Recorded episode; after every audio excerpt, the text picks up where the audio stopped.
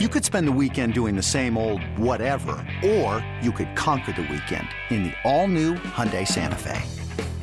Visit HyundaiUSA.com for more details. Hyundai, there's joy in every journey. This episode is brought to you by Progressive Insurance. Whether you love true crime or comedy, celebrity interviews or news, you call the shots on what's in your podcast queue. And guess what? Now you can call them on your auto insurance too with the Name Your Price tool from Progressive. It works just the way it sounds. You tell Progressive how much you want to pay for car insurance, and they'll show you coverage options that fit your budget. Get your quote today at progressive.com to join the over 28 million drivers who trust Progressive. Progressive Casualty Insurance Company and Affiliates. Price and coverage match limited by state law.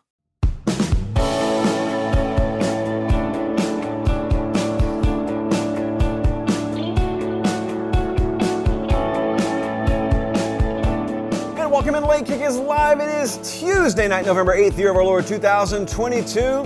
Put the women and children to bed. It's that time of millennium. I've got some thoughts on the college football playoff rankings tonight, mere moments from now. And also, on a much more important, and I would argue serious note, I've got some things you need to know about these conference championship races because I don't think it's getting nearly enough love. Everyone's talking playoff. No one wants to talk about the here and now. We got some really, really muddled, you know how rarely I use that word, conference championship pictures.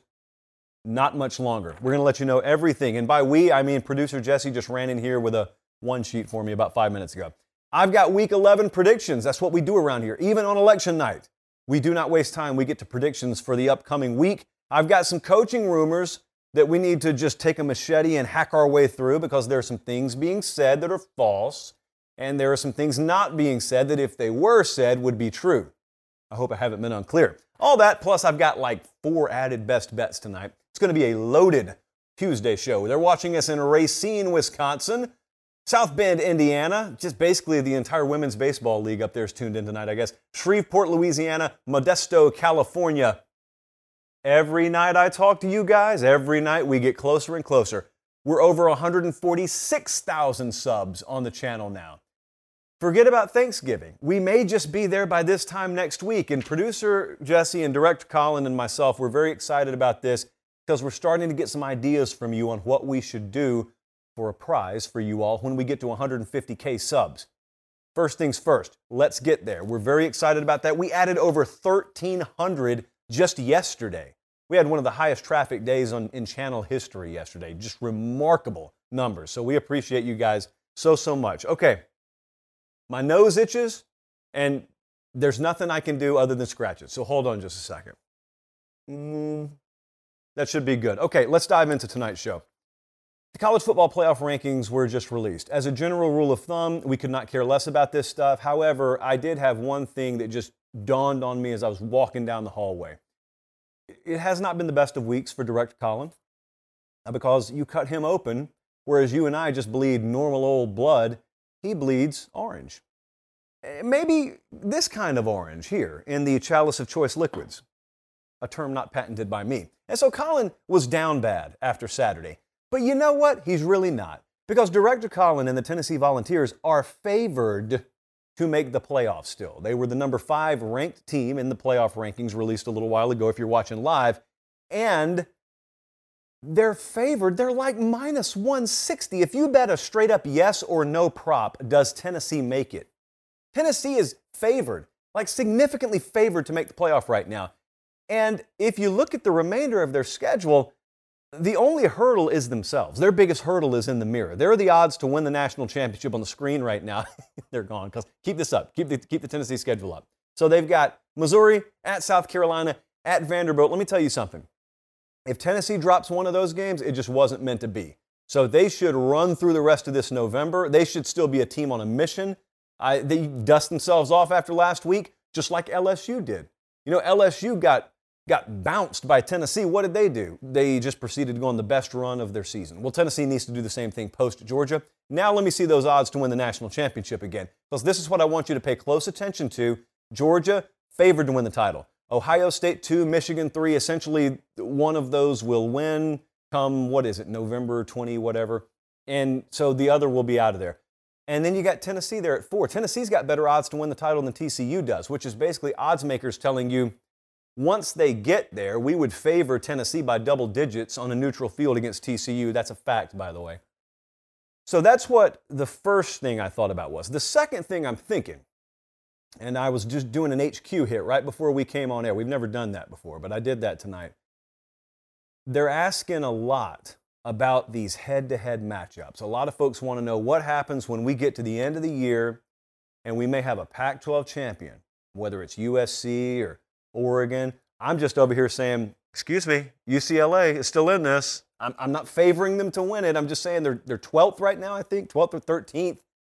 And they still got USC to play. If they played Oregon in the Pac 12 championship game and they would have a chance to avenge their only loss, just something to keep in mind. Anyway, you got the Big 12, they will produce a champion. Maybe it's an undefeated TCU, who knows? You've got the Pac 12, they will produce a champion. Maybe it's a one loss USC or a one loss Oregon, who knows? Here's my question. If we get into one of these hypothetical scenarios where we have to compare a Tennessee against one of those teams, what happens? Well, if it's an undefeated TCU, TCU's getting the nod. But outside of that, anything's on the table. And I'm thinking to myself, if USC were to win that Pac 12 championship, you are adding wins against UCLA, against Notre Dame, all of a sudden ranked tonight, and presumably a Pac 12 championship game against an Oregon. Let's just assume for a second. Their only loss, as you see, is a one point loss on the road at a ranked Utah team. I think USC, as a Pac 12 champ, would probably get a nod over Tennessee if it were a head to head. It may not come down to that. Oregon, it's a little bit different, maybe, because with Oregon, a lot of folks are saying, yeah, you got that blowout loss against Georgia. So in a head to head, you can't overcome that. Well, let me remind you they got a game versus a ranked team this weekend. They got another game versus another ranked team next weekend. And Oregon State not being ranked is a travesty because they're one of the 25 best teams in America. So they've got three games left on their schedule that are three of the toughest games they will have played all year. And if they go to the Pac 12 championship game and play UCLA or USC, they'll add a fourth one there. That's going to be a heck of a resume for Oregon if and when it comes that time. So that's really the only thing on my mind. And the other is how the Big Ten gets handled. Like if if Michigan goes into Ohio State and wins, like I think Michigan's in, obviously. I don't know how they handle Ohio State. If Ohio State wins that game, Michigan's resume is not going to be strong enough. I think that fall out. So the only other thing to just just remember here is LSU controls their destiny. And Colin, I know I'm hopping around, so just try your best to keep up. I think you need to realize how important this weekend is. This weekend, LSU goes to Arkansas. We're going to break the game down later. And they are a three point favorite not 13, not 30. They're a three point favorite. If they win the game, they got UAB the following week. They go to Texas A&M. I mean, they're sitting there to where they control their playoff destiny, I believe, because uh, an SEC champ's getting in. But if they were to lose this weekend, let me, let me paint you the wildest scenario I think that could happen. If LSU loses this weekend and Bama beats Ole Miss, neither of which are a given, there would be so much pressure on LSU in that final game at Texas A&M because all Bama would have to do at that point is beat Auburn. LSU would need to beat Texas A&M. In other words, you could have a, a de facto SEC West title game for one party at least, and the SEC West could be on the line. If, if they don't take care of business against Arkansas Saturday, the SEC West could be on the line that final weekend of the season. And at that point, maybe you got a healthy Conner Weigman and you got A&M welcoming LSU in, and that's a true Super Bowl spot for the Aggies. They got nothing else to play for, maybe bowl eligibility. I would highly advise LSU just go ahead and take care of business this week. Okay, here's what you need to know. I want to I want you to bookmark this. You can send it to your friends, your mom, your dad, anybody who's wondering, what happens if? Well, what happens if? Who, who's going to win that conference? Who's favored to win this? Who's still alive there? This is all you need to know. In the SEC, it's going to be Georgia's in the East. That's already locked down. In the West, I just told you, LSU's in the driver's seat. Bama's still faintly alive there. Ole Miss is still alive, but LSU controls it because they got the head to head win over Ole Miss. They got the head to head win over Bama. And so before you even start to breathe life into a race over there, you're going to have to have LSU lose a game. And that's where the SEC stands right now. The odds to win the SEC, Georgia a minus 500 favorite, mainly because we know they're already going to be in Atlanta and they're the best team over there. LSU's plus 350, Bama's plus 1400, and Tennessee is plus 7500. Uh, look, the SEC is a pretty understood conference at this point. What about the ACC, though? The ACC is thought to be out of this. And that is not a controversial take at all, because as far as the playoff goes, yeah, it's pretty much true. The ACC is out of this. But what about the conference championship? Well, right now, Clemson has the Atlantic locked up. I mean, they would need to lose two games coming up Louisville and Miami. So they're there. North Carolina has essentially locked up the Coastal. I mean, North Carolina's still undefeated in conference play, and the next closest team has two losses over there. So we are probably training headlong towards Clemson versus North Carolina in the ACC championship game. That is North Carolina's schedule. A lot of people are texting me and DMing me saying, Why aren't you talking about North Carolina more when it comes to the playoff picture? And I direct them to this graphic. Where, where is the resume? Where is the meat on the bone? They've got a loss against Notre Dame. That was the game they needed. Now, that would bolster them a little bit more. If they're undefeated and they're in the conference championship picture and they got to win over Notre Dame, that would be great. But the Notre Dame game was their shot and they didn't win it. And elsewhere, it's just a lot of average to below average ACC teams. I mean, they've got a game against Wake Forest coming up. They got NC State. Uh, they could win against Clemson. It just, I don't think it would be enough, guys. I don't think that and I haven't heard a, a single word out of anybody on that committee's mouths to suggest otherwise. So that's where the ACC is right now. The Big Ten's messy, but it's really not. It's messy in a sense that we have no clue who's going to come out of the West, but whoever comes out of the West is going to get body bagged in the Big Ten championship game. And Illinois has got to lose somewhere. If they don't, it's going to be them. But if they do lose, please look at your screen right now. Illinois has got two losses over there in conference play. And then Minnesota's got three, Wisconsin's got three, Purdue's got three, Iowa's got three, Nebraska's got four. So there's just, it's like Illinois and a cast of thousands over there. It's like a bucket of crabs, and the Illinois crab is just, it's almost at the top of the bucket, and all the other little Western Division crabs are just trying to grab on. I really hope nobody tuned in right that second because they probably tuned right back out. Point is, yeah, it looks muddy. It's really not. The Big Ten championship game is two days after Thanksgiving in Columbus, Ohio. We will probably be there. I don't know that there's going to be a bigger game that day for the Every Given Saturday tour. Michigan at Ohio State. I think if you were to have looked at odds, you know, earlier in the year, two touchdown spread, I think it's going to be a single digit spread by the time that game kicks off. And as we have learned recently, painfully in some cases, no one really cares about point spreads in these games anymore, anyway. What about the Big 12? I'm rubbed the wrong way by how the Big 12 is being treated right now. I care about the Big 12.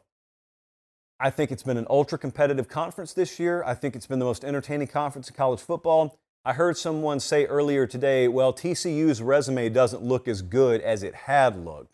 Why, you may ask?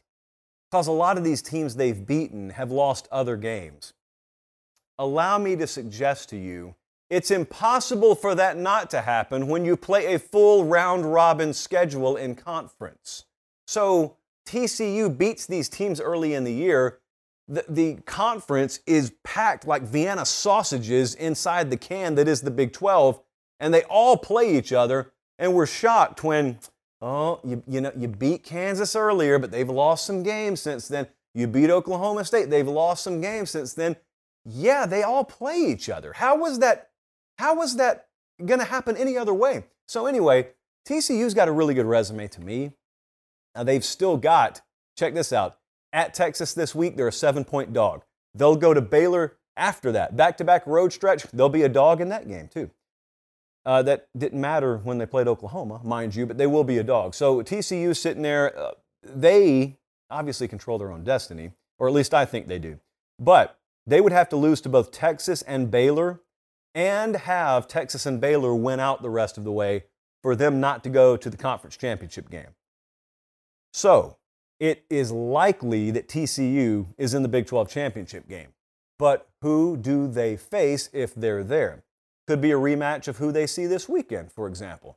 Now, I think a lot of folks in the Big 12, ironically, are kind of pulling for TCU this Saturday because that gets Texas out of the way and everyone hates Texas out there with a white hot passion of 10,000 suns anyway, but also it gets Texas out of the way in a sense that then Baylor and you know TCU is already there, but Baylor is sitting there saying, okay, that clears the path a little bit more for us. Baylor, Kansas State, Texas, they're all sitting there. Baylor's the most interesting team. You're looking at their schedule right now. They play Kansas State this week. They play TCU the next week, and they go to Texas in the final week. So all of these teams that are lined up, there's one squad that gets to play them all, and that's Baylor. So I wouldn't say Dave Aranda is sitting right where he wants to be sitting because they've already got two losses, but they're kind of where they need to be sitting because they're the team that in the conference race still controls their own destiny. I think for the college football playoff, yes, barring some abject chaos, it is TCU as your hope. In the Pac 12, and this is where you need to listen to me, Pac 12 paid and all. USC, UCLA, Oregon, they all have one loss. Oregon's loss, though, is not in Pac 12 play. So Oregon is the undefeated team out there in conference play. You've still got USC versus UCLA, I think next week, actually. Jesse, isn't it next week or either the week after? It's not the final week of the season. So we know we have that. We know Oregon still has to play Utah. So there's still a lot to be decided. I, I would argue the Pac 12 championship race is only just now starting to come into focus. But remember, there was a shift out there this year. And I don't think a lot of people still have grasped this. They play in divisions. I'm going to lose you, I know, because this makes no sense. They play in divisions. They got a north, they got a south. However, they're irrelevant because at the end of the year, they're not taking the Northern Division champ and the Southern Division champ and putting them in the conference title game. They're just taking the best two teams. Well, Josh, why do they have divisions then? I have no idea, but they do. And so we're just taking the top two teams here. Now, there's a lot of speculation out there that the Pac 12 wants USC to win the conference.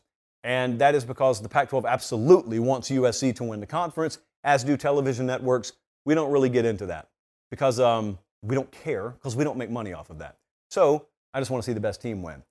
Oregon's the most interesting team. I told you, they went out, that resume gets massively boosted relative to what it already is. And they've still got several opportunities to impress. And we're going to break their game down a little bit later. So I'm just fascinated if the head to heads come into play. I'm also fascinated, you know what I would love to know? I'd love to know if if LSU were to lose, this is unlikely, but if LSU were to lose against Arkansas and A&M, Bama wins out. Bama wins the SEC West in that case. And they pull some miracle against Georgia like they did last year. What would the committee do with them? Everybody thinks Bama's out of it. I do too. I, I think they're probably out of it, like 95% out of it. But there is, there's statistically and there's logically a shot still for them and they would come out of nowhere. Like they would not even come off the top rope. They would sting style. They would lower themselves from the rafters and say, "Here we are." You know, you, you, you open the shirt, you take the mask off, and there's that there's that script A, and they're an SEC champ with two losses. That would be wild, unlikely, but uh, wild. So uh, long way to go. Still a lot to be sorted out. I just wanted to give you some thoughts there, and that's that. Uh, Academy Sports and Outdoors hit me up earlier today. I got some good news. And I think we need to take time and clap for each other around here. We assisted them in opening a new store in Houston this past weekend. That much you know.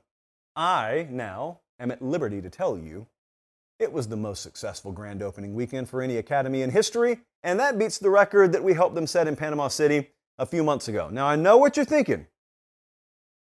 Don't the Astros winning the World Series have a little bit to do with that? Maybe. Okay, so what I'm willing to do here tonight, and, and don't say, don't say that I'm not humble. And don't say that I don't share credit, because watch this. I am willing to split 50 50 the credit for the success of this new academy opening with the Houston Astros. Exactly. Thank you guys. So, from the Houston Astros and myself to Academy, you're welcome. And from Academy to all of you, Thank you. And from me to all of you, thank you. So now that we're done with that, I just want to remind you one more time this partnership means everything to us. And if you enjoy this show being free, it means everything to you. And so if you care about such things, I would encourage you drop by Academy sometime in the next week. Pick up a shirt, uh, pick up a new basketball hoop for all I care, pick up a grill, pick up a tent, Uh, and if you can't get there in person, academy.com is your hookup. Got a meeting with those guys next week. Always excited because, look, the Academy folks are the kind of folks that you would talk to even if we weren't in business with them because they are not casuals. They're, they're one of us. Plural, but they're one of us. We got big games to break down. That's what we do around here on Tuesday. So let's dive into it. Appreciate you guys being tuned in live. If you would, this little button here, the thumbs up button, go ahead and click that thumbs up button for me. I have never been more confused about a prediction than this game. Let me take a, a sip out of the chalice. I had a guy hit me in the comments, by the way, Colin, today. I didn't tell you this. I had a guy hit me in the comments we did obviously a reaction to the LSU Alabama game the other day. Pretty big news, I thought. Alabama goes down again. And um, he said, Stop talking about Alabama. Nobody cares about Alabama. As of this moment, that video alone has 115,000 views. Oh, by the way, that guy had to watch the video to comment on it. So it seems people care. And in reality, there is not a more polarizing brand in the sport than Alabama Crimson Tide football. No one is indifferent on them. They love them or they hate them. Anyway, I think a lot of you loved to watch them get upset the other day. I watched it in amazement, and now I look at the fact that they're playing Ole Miss this weekend and I say, they're favored by 11? 12! They're favored by 12. So let's dive into it. Colin, I don't even care if you put that in the video. Let's go though. Saban versus Kiffin is not what this is about this week, which is surprising because anyone who's looking at that schedule in the summer says, ooh, there we go, Saban versus Kiffin, second week in November. There we go, gonna, gonna have that coaching matchup.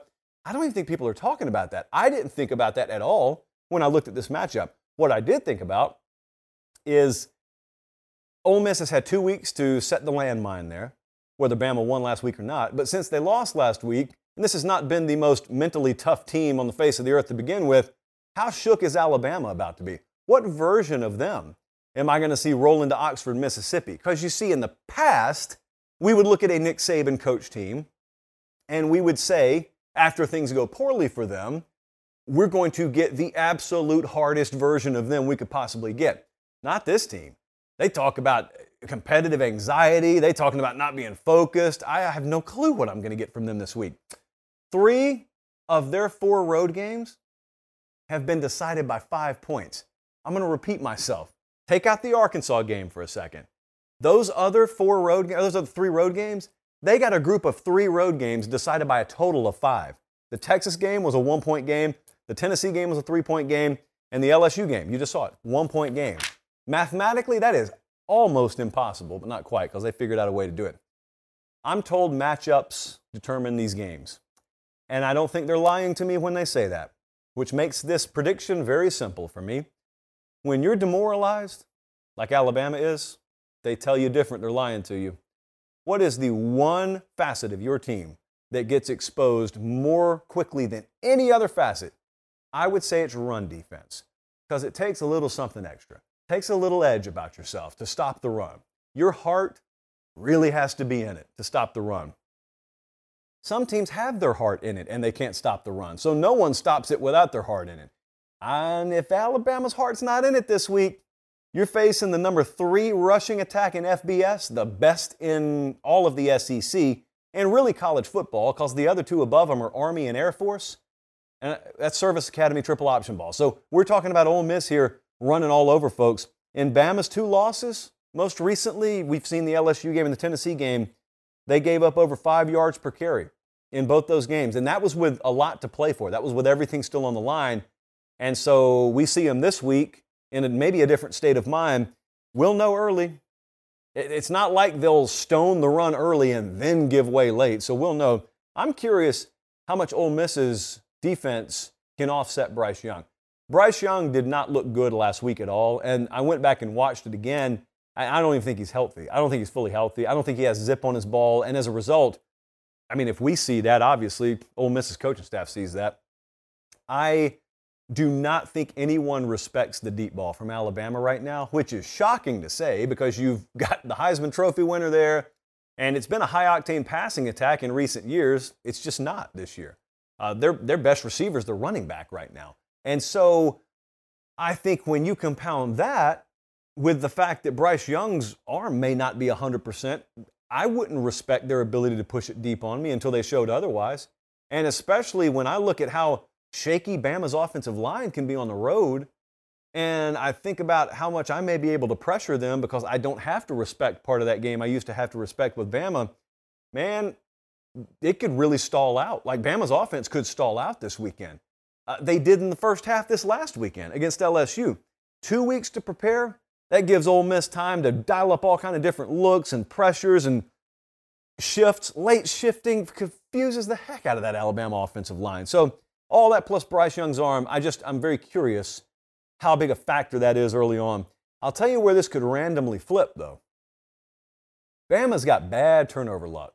Now they're not good at turning the ball over, but there's a lot of randomization and luck in turnovers too, and they are second worst in FBS right now.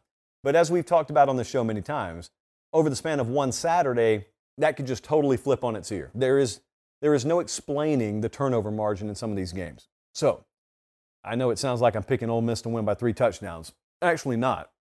Because we know the tradition around here is we don't pick Ole Miss to win games, apparently. So let's take a look at the model. And I've, I've got a hiccup that is trying to come up as I'm talking. And let's take a look at what we think. The Vegas number is Alabama minus 12. Uh, the model disagrees.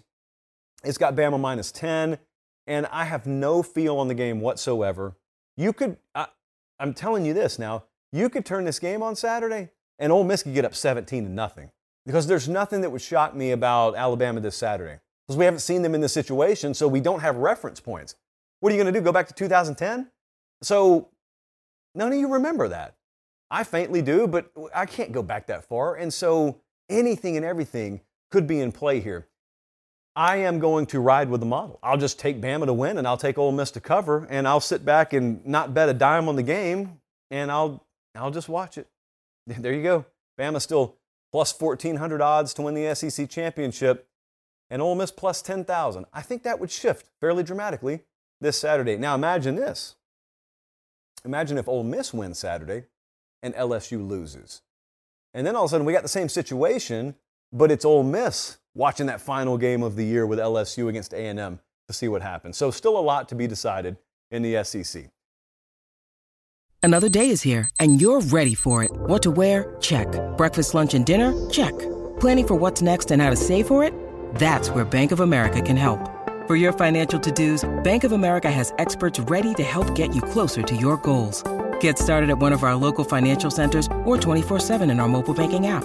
Find a location near you at bankofamerica.com slash talk to us. What would you like the power to do? Mobile banking requires downloading the app and is only available for select devices. Message and data rates may apply. Bank of America and a member FDIC. CBS Wednesday. We have so many cool, diverse people from different backgrounds, different beliefs, different upbringings, and it just keeps growing. I'm a citizen of the United States. I'm a hustler. I'm a big Taylor Swift fan. I'm the queen of the tribe. I am playing whatever role I gotta play. I'm gonna play this game full speed.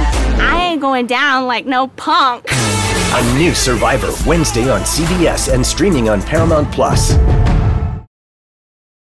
Next up, some would argue this next game is the game of the week.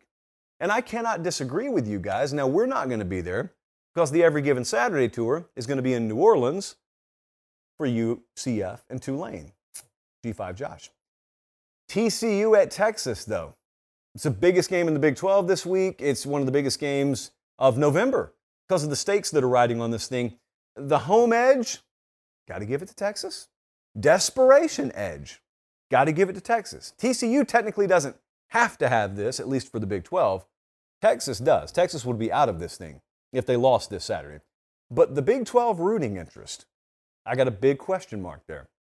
Because I think there are some teams like Baylor, like Kansas State, they would just as soon see TCU win and bump Texas out of there. It thins the herd a little bit, and they're still in it, and Texas is not. But the conference, although I know you guys pretend to hate Texas, you also understand what kind of money they bring when they're in that conference title game, and you're going to get rid of them soon anyway. So I think there may be some quote unquote powers that be that may still be pulling for Texas. Not like any of that matters necessarily, but I do want to point out one interesting thing about this game. And that is when I was in Austin earlier last month, I guess, I was there on a Friday. I was walking through the football offices. Who were they about to play? They were, they were who in the world did Texas? Oh, Bama. So Bama was in town. Big game. So the staff and the team, they left the facility a little bit earlier that Friday. I'm walking through the hallway and all the coaches are already gone, except one of them. I don't know that I told this story. It's not a great story. Gary Patterson. Gary Patterson still grinding away, lights off, lights off in his office, just grinding away.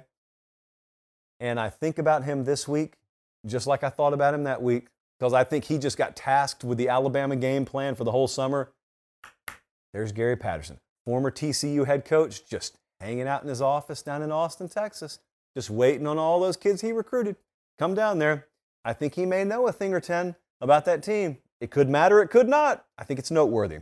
The half versus half disparity here is shocking. I don't think we've ever gone to the links to present this. We are so enthralled with the half versus half in TCU versus Texas. One of our best bets, one of our ramen noodle express picks is going to be a derivative. It's going to be a first half bet. I mean, Bud Elliott does 15 of these things every hour. We don't do all that many of them, but we're going to do one tonight. Texas leads the Big 12 in first half points per game and points margin in the first half. TCU leads the conference in every one of those categories in the second half. Texas gets a lead like every week in the first half, and then they either squander it or they, they hold onto it by the skin of their teeth in the second half. TCU has no interest in leading at halftime.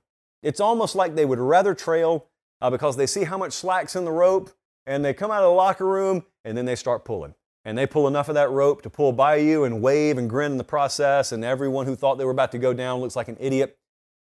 Happened again last week. And so TCU is getting Quentin Johnston back. We think the big time receiver for the Horned Frogs. They're getting him back. Now, what we don't know because of an ankle issue is what version of him we're going to get this week. But we think we're going to get him. That makes a big difference. At what level, I don't know.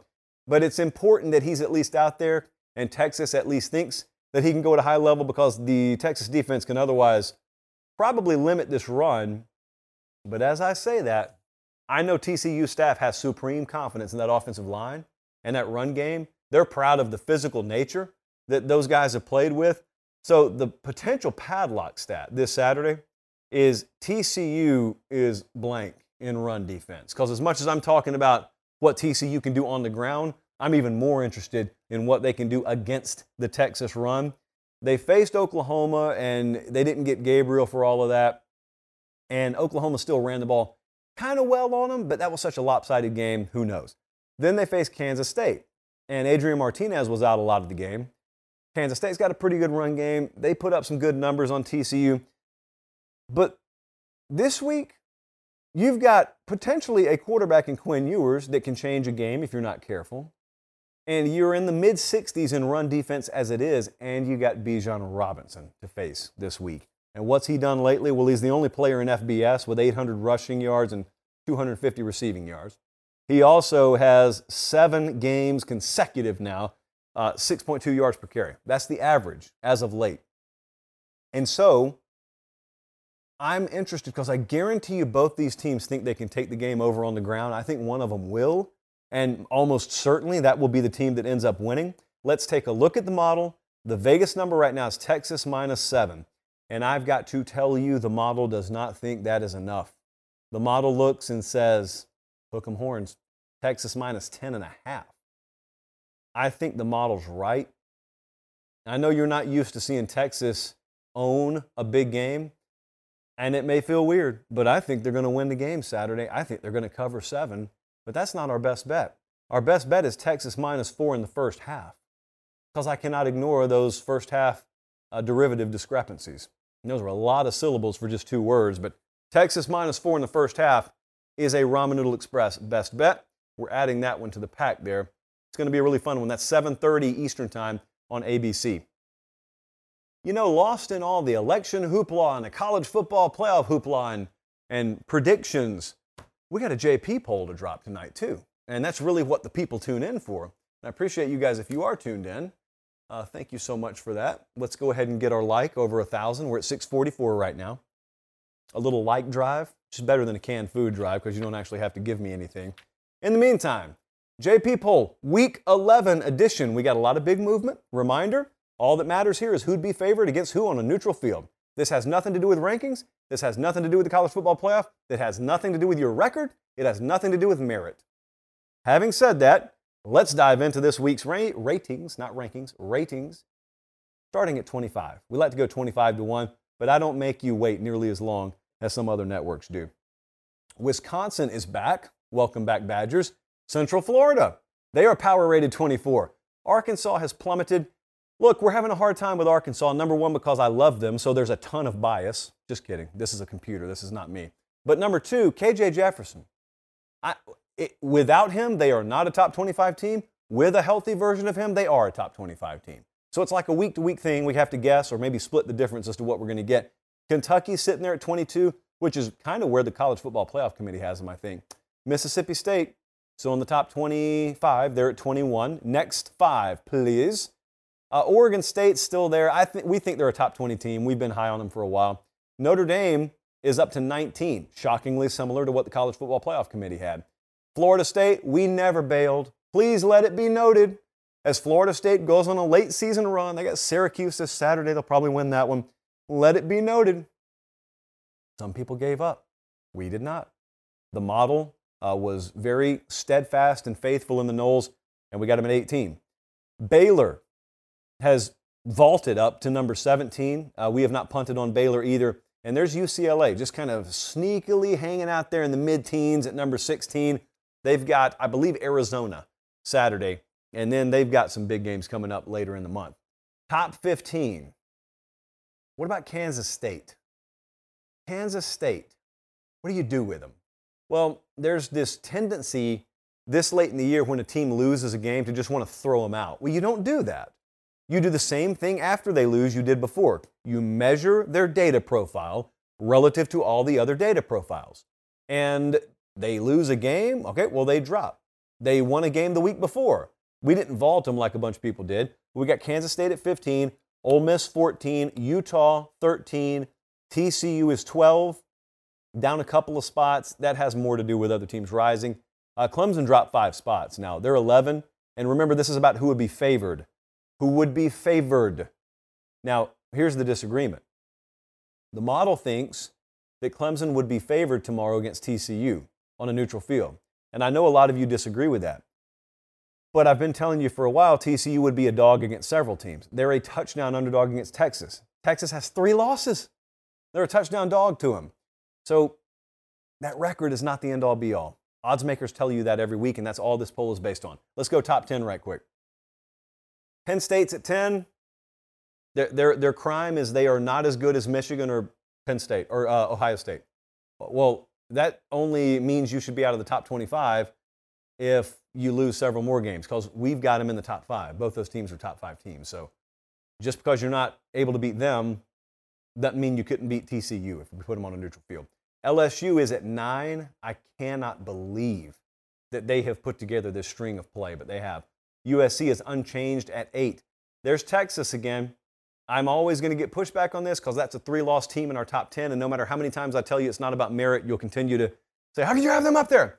Because uh, they'd be favored against all these other teams. They just would.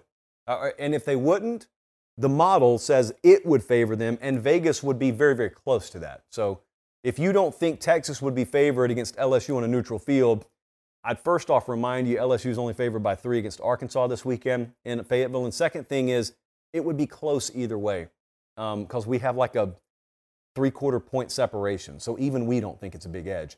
Oregon is at six. Love the Ducks right now. Top five.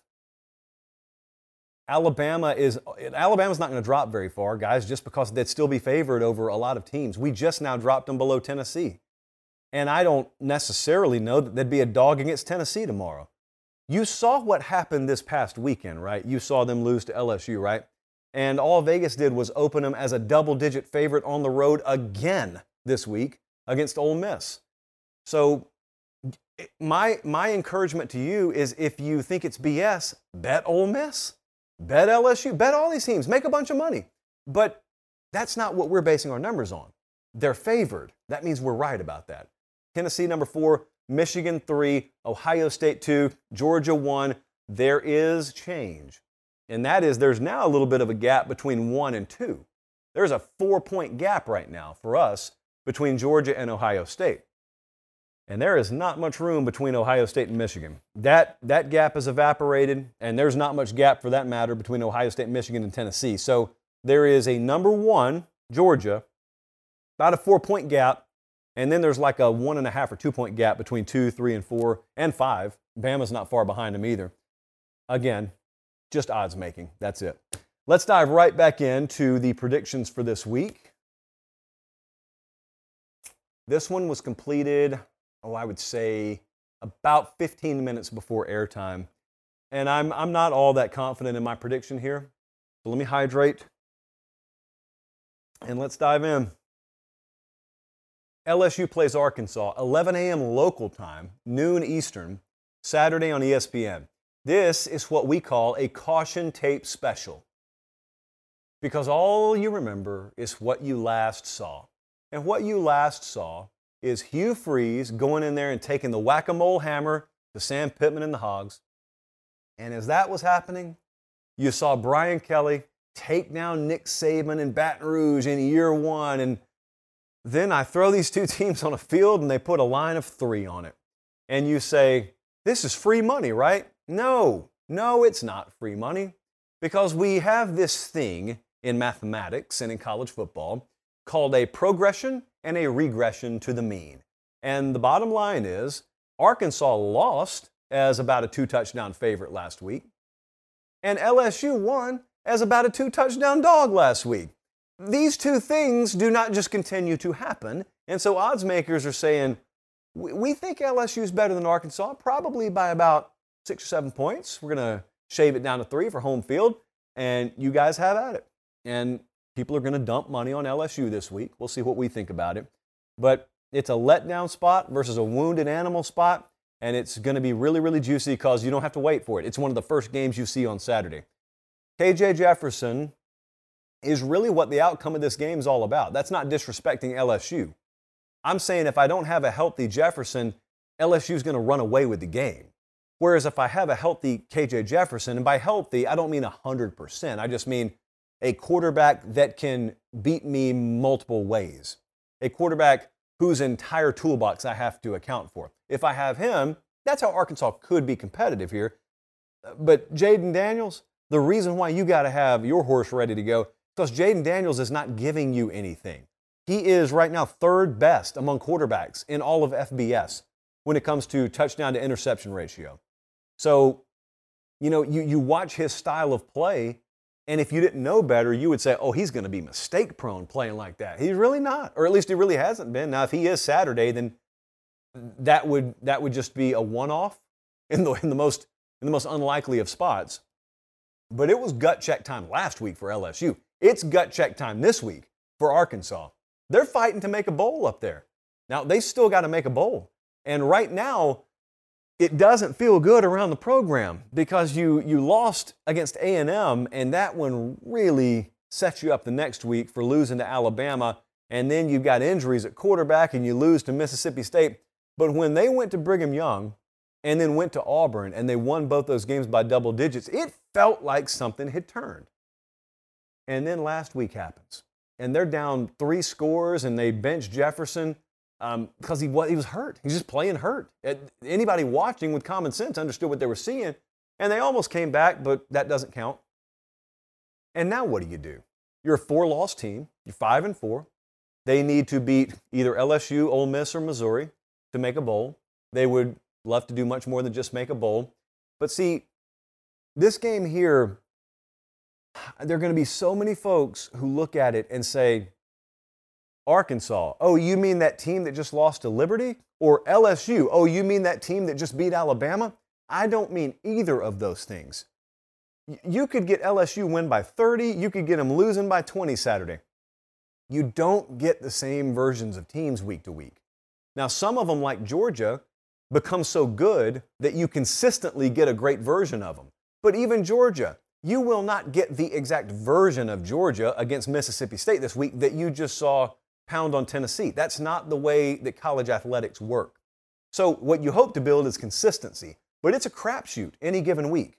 And there, there, is a, there is a basically a gap of, of variance And for the, you know, the undisciplined teams, it's a little wider. But you just kind of close your eyes and you draw a version of yourself out of that barrel, and that's what I get any given week. If I get a better version of Arkansas and a worse version of LSU, you could easily see an upset this Saturday. But you need the best game you've had in a while from Arkansas on the line of scrimmage. Because if you don't get it, LSU could tilt this thing. Because LSU's offensive line, based on what we thought they were going to be earlier in the year, is playing out of their mind. They've settled in on a rotation. They, they ran it for way more than they had any business running it against Alabama. They could do the exact same thing this week. And if you're having even moderate success on the ground, Arkansas is, I think, what are they? They are third worst in FBS in passing yards allowed, over 300 a game. So you could have an entire complement of the LSU offensive playbook available if you're not standing up at the line of scrimmage. And consider the stakes. Man, consider the stakes for both teams. Different goals, but both teams have high stakes here. I want you to look at what the model thinks. I think you'll be surprised. I was. Model has Arkansas winning the game outright. Arkansas minus one, so almost a pick 'em, but for the record, it does lean Arkansas. Uh, the Caesars line right now is LSU minus three. I was texting a number of people before the show because look, if you give me a 100% healthy KJ Jefferson, I got no problem picking the upset. I've seen this stuff happen before, but I'm not going to pick it because I don't know what the status of Jefferson is, and I think LSU is playing really good ball right now. And I know crazier things have happened, and crazy things happen in the sport every week. But Arkansas is going to have to show me Saturday uh, because until further notice, I'm going to slightly lean towards LSU to win. And if I'm going to lean that way to win, I'm going to take them to cover as well. No money will be wagered on that game. We had a Twitter question. I want to get to it before we go back into game breakdowns. We got a big one on the West Coast, so don't go anywhere. Actually, this question it kind of has some West Coast flavor, but it has some Southern flavor too. So let's take a look at what they sent us earlier. Bob hits us up. He said, Hey, Pac 12 Pate. Thank you, Bob. He said, Do you have thoughts on the Dan Lanning to Auburn rumors? Yes, I do. These, unbeknownst to me, had started to circulate the last few days. Now, I say unbeknownst to me because I have just kind of resigned myself that no moves are about to be made in these coaching searches until after rivalry Saturday. And I'm talking about Nebraska. Like there was there was a lot of smoke out of Nebraska the past 48 hours. They're not making a hire yet, unless it's Matt Rhule, you know, because you're not waiting on Matt Rhule. And you know, I think that name has traction up there. But this is not about Nebraska. This is about Oregon and Auburn. Uh, Dan Lanning's not going to Auburn. So let me repeat that for you one more time. Dan Lanning's not going to Auburn. And I could have told you that before yesterday, but then he had a press conference last night and he told you that pretty emphatically. He had some good quotes. I, I think what he said about the grass and how green it can be in Eugene, if that's not already on a bunch of t shirts up there, if someone is not already shamelessly profiting, Kenny, I'm looking at you in the equipment room there. If someone's not already shamelessly profiting off that, they have missed the boat. Because that was a money quote. And I don't know if he rehearsed it or not. I don't blame him if he did. But that was a good quote. Look, I told a buddy this earlier today. They, they asked me, or he asked me, hey, what about these Lanning rumors? And I said, you're not getting Dan Lanning. Dan Lanning's the head coach at Oregon, for those unfamiliar. Uh, you're not getting Dan Lanning. He said, well, why? The message boards say this and blah, blah, blah. And I said, well, I'm just telling you, I don't think that's going to happen. And, and Dan Lanning said it last night. He said, oh, that's not a denial. I said, it's a denial. He's not going. He's not, he's not coming to Auburn. So move on from that is my advice. But for my buddy, we'll call him Tom because that's his name. Tom earlier today, he said to me, That's what you said about Mario, too. And that's when I dropped the pen. See, because I try and be nice in these exchanges. But then when someone plays the Mario card, not card, card, then I have to get a little testy with them. And a refresher course for those of you who have not been around here all that long, I was fairly emphatic that I did not think Mario Cristobal was going to leave Oregon for Miami.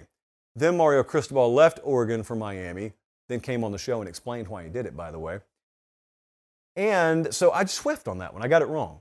I, I measured the situations, and even having assessed it, I thought that the quality of the job at Oregon and what they were building up there, I thought was going to make him want to stick around. I just undervalued his attachment to home. That's the long and short of it. There was no the hidden agenda or anything like that. But that's my point to Tom and anyone else. When you're talking about the fact that Mario Cristobal left Oregon, yeah, Mario left Oregon.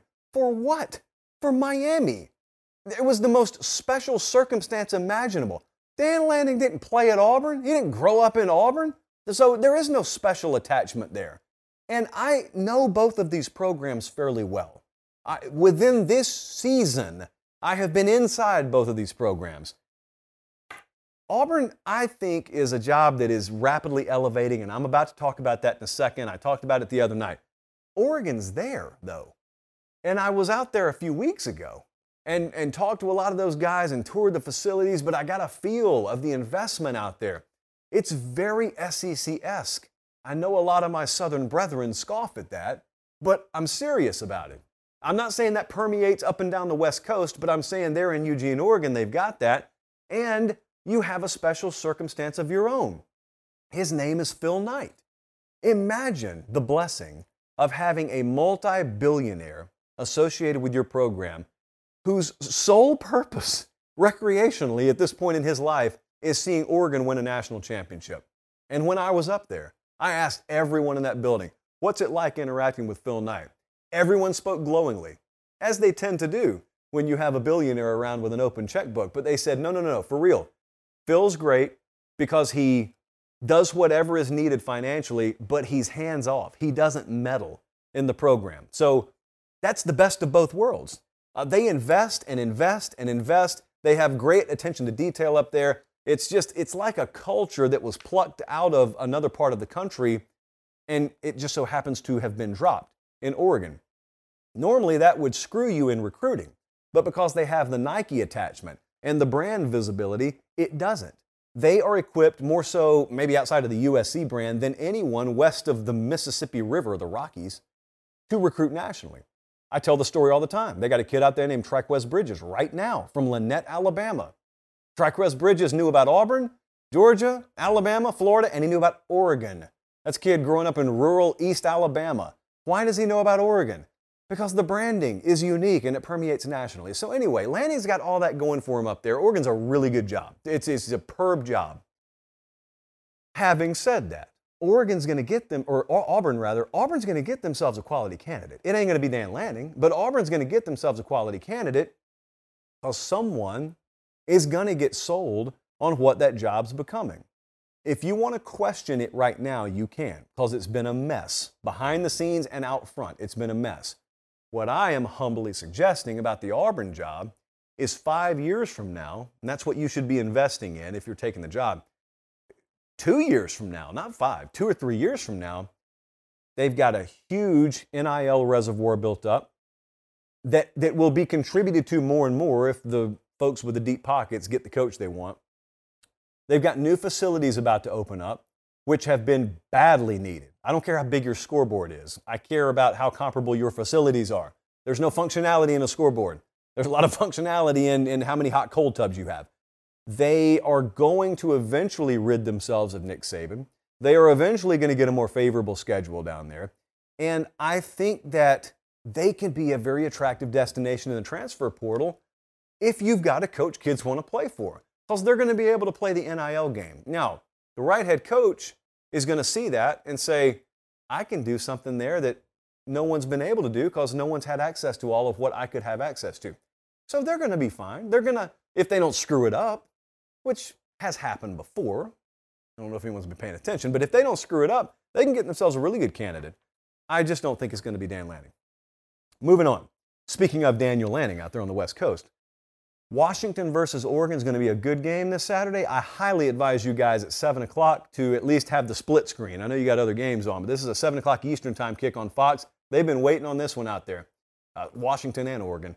But Oregon, their back half of the schedule here Washington this weekend, Utah, at Oregon State. They're on an eight game win streak. Washington's two losses have come on the road. One of them was at UCLA, one of them was at Arizona State. So there's a reason the Ducks are sitting here as about a 13 and a half point favorite. There's a quarterback in this game that I want to tell you about. And I don't think you're going to guess the right one. If I know you like I think I do. There's a quarterback in this matchup that leads FBS in passing yards per game. You said Bo Nix, didn't you? It's not him. It's Michael Penix. It's the Washington quarterback. Now, there is good news for Bo Nix. He leads in a lot of other things. 36 total touchdowns, that is first amongst FBS quarterbacks. He is first in rushing touchdowns amongst FBS quarterbacks. He's been sacked one time all year, by the way. Once all year. And his completion percentage, number two nationally amongst FBS quarterbacks. Really good quarterback matchup. The over under in this thing is 72 and a half for a reason. Probably going to be some points scored. Washington has to victimize Oregon at the linebacker position, and they got to victimize them at DB. Because Oregon will give up some yards through the air. They, they are what they are this year. I'm sure in future recruiting classes they'll rectify this, but they're dealing with what they're dealing with right now. Washington has only one 100 yard rusher all year, so they throw the ball to win. There are no two ways about how they go about things. Oregon 76 total defense, 91st total pass defense. Plays are there to be made, you just got to make them, and you don't, you got to do it without turning the ball over four times. The most comparable game, we were looking through Oregon's schedule this year, the most comparable offensive team profile to Washington is Washington State, at least that Oregon's played. And they gave up 41 that game. So, you know, it could happen. Flap those wings, not duck wings, obviously. It could happen. Where this game will be won, though, in my opinion, is Oregon testing Washington's run defense. Because, see, when UCLA came in there a few weeks back, statistically, UCLA was a good team defensively. And Oregon splattered them, they shredded them. They could do whatever they wanted to. They threw the ball on them early, and then they went on this really ridiculous 1970s esque time consuming ground and pound drive to start the third quarter, and they just flexed their entire arsenal. And I think, having not been in those meetings this week, but knowing how they roll, I suspect they look at this Washington defense, top 25 run defense, and they say, We don't care. We're going to run it on them. And I think that's what's going to happen. I think Oregon's going to have over 200 on the ground Saturday. And if we look at what the model thinks and what the odds makers think, you know, the model is sitting here under what Vegas thinks. Vegas is Oregon minus 13 and a half. We've got Oregon minus 10. So here's what's interesting. We think the game's going to be competitive.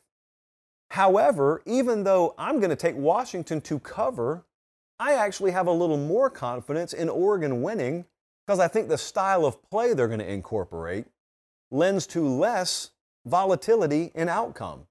So, for the sake of maybe not covering their style of play and how I think they're going to run the ball, it may allow Washington to stay in the back door. I think they're going to win the game. So, we will take Oregon to win, maybe lean Washington to cover. Oregon, right now, the odds on favorite to win the Pac 12 championship. Okay, let's uh, let's do one more thing here, right quick. Thank you guys so much for being tuned in. Hey, uh, go ahead and get us to a thousand likes before we uh, wrap the show up, because we're at 927 already, and several thousand of you are tuned in. Okay, Ramen Noodle Express.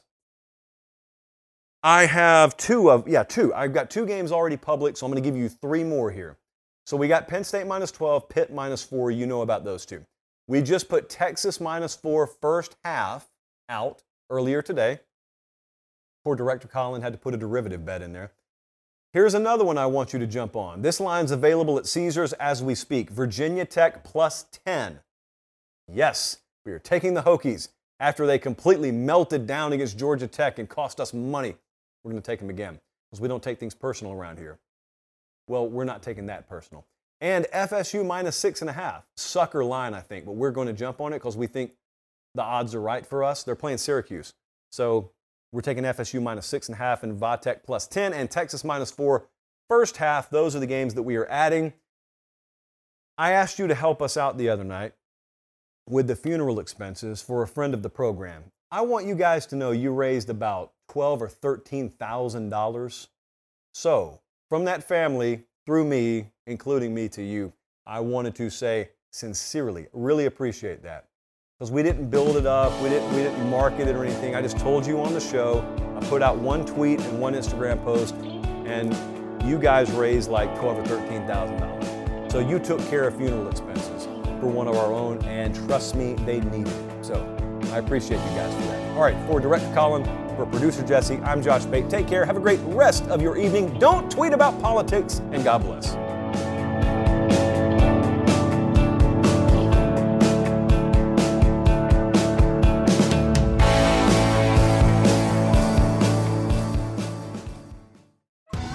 Survivor 46 is here, and so is On Fire, the only official Survivor podcast, and we have a twist this season. The winner of Survivor 45, Dee Valladares, will be joining us every week. We're going behind the scenes of the biggest moments, the how and the why things happen, and the strategy and analysis you can only get from someone like me, a Survivor winner. Listen to On Fire, the official Survivor podcast, wherever you get your podcasts.